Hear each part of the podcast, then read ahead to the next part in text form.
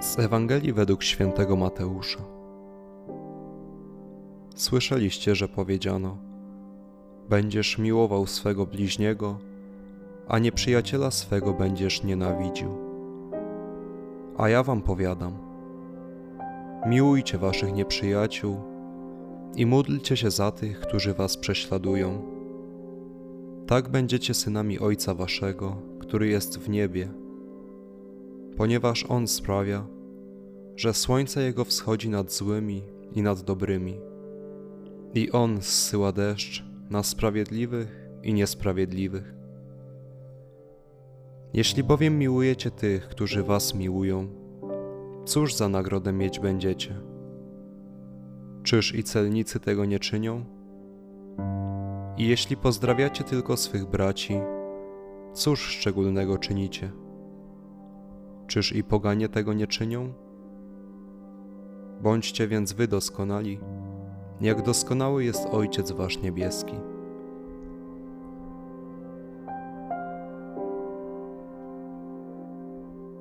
Trudna jest ta mowa. Któż jej słuchać może? Miłować nieprzyjaciół? Tych, którzy pozbawiają życia, pokoju, ładu, przez których niektórzy muszą uciekać z rodzinnych stron, zdać się na tułaczkę, zaczynać wszystko od nowa. Jak mam miłować tych, którzy codziennie wbijają szpilki w moje czułe punkty, potrafią mnie poniżać i wyśmiewać? Jak odsunąć swoje emocje i to przytłaczające poczucie krzywdy? I jak przemienić je w miłość? Co mam zrobić z chęcią odwetu, która mimowolnie pojawia się w moim sercu? Jezus mówi: Patrz na Ojca. Popatrz na tego, który tak Cię ukochał, że nie zawahał się oddać wszystkiego, żeby z powrotem Cię odzyskać.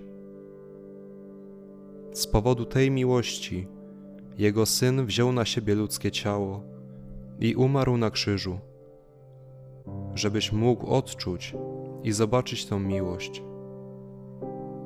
żebyś mógł zakosztować wolności bycia Jego dzieckiem.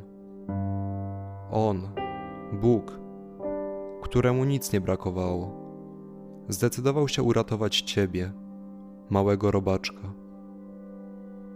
I to już wtedy, kiedy jeszcze byłeś grzesznikiem. A przecież nie dotyczy to tylko Ciebie ale taką samą miłością został ukochany Twój brat, siostra, kolega, koleżanka i Twój wróg. Bo On sprawia, że słońce wschodzi nad złymi i dobrymi, zsyła deszcz na sprawiedliwych i niesprawiedliwych. Pomocy w miłowaniu swoich nieprzyjaciół trzeba szukać właśnie w miłości Ojca który każdego kocha bezwarunkowo. Dla niego każdy człowiek ma taką samą wartość. W równym stopniu chce doprowadzić każdego do szczęścia, jakie daje trwanie w jego obecności. Nie jest zaskakujące, że sami z siebie nie jesteśmy w stanie kierować się takimi zasadami. Musimy najpierw odkryć, że my również jesteśmy grzesznikami i w pierwszej kolejności potrzebujemy dopuścić do siebie Bożą miłość, która będzie w stanie leczyć naszą pękniętą naturę i wywrócić nasze pojęcie miłości o 180 stopni.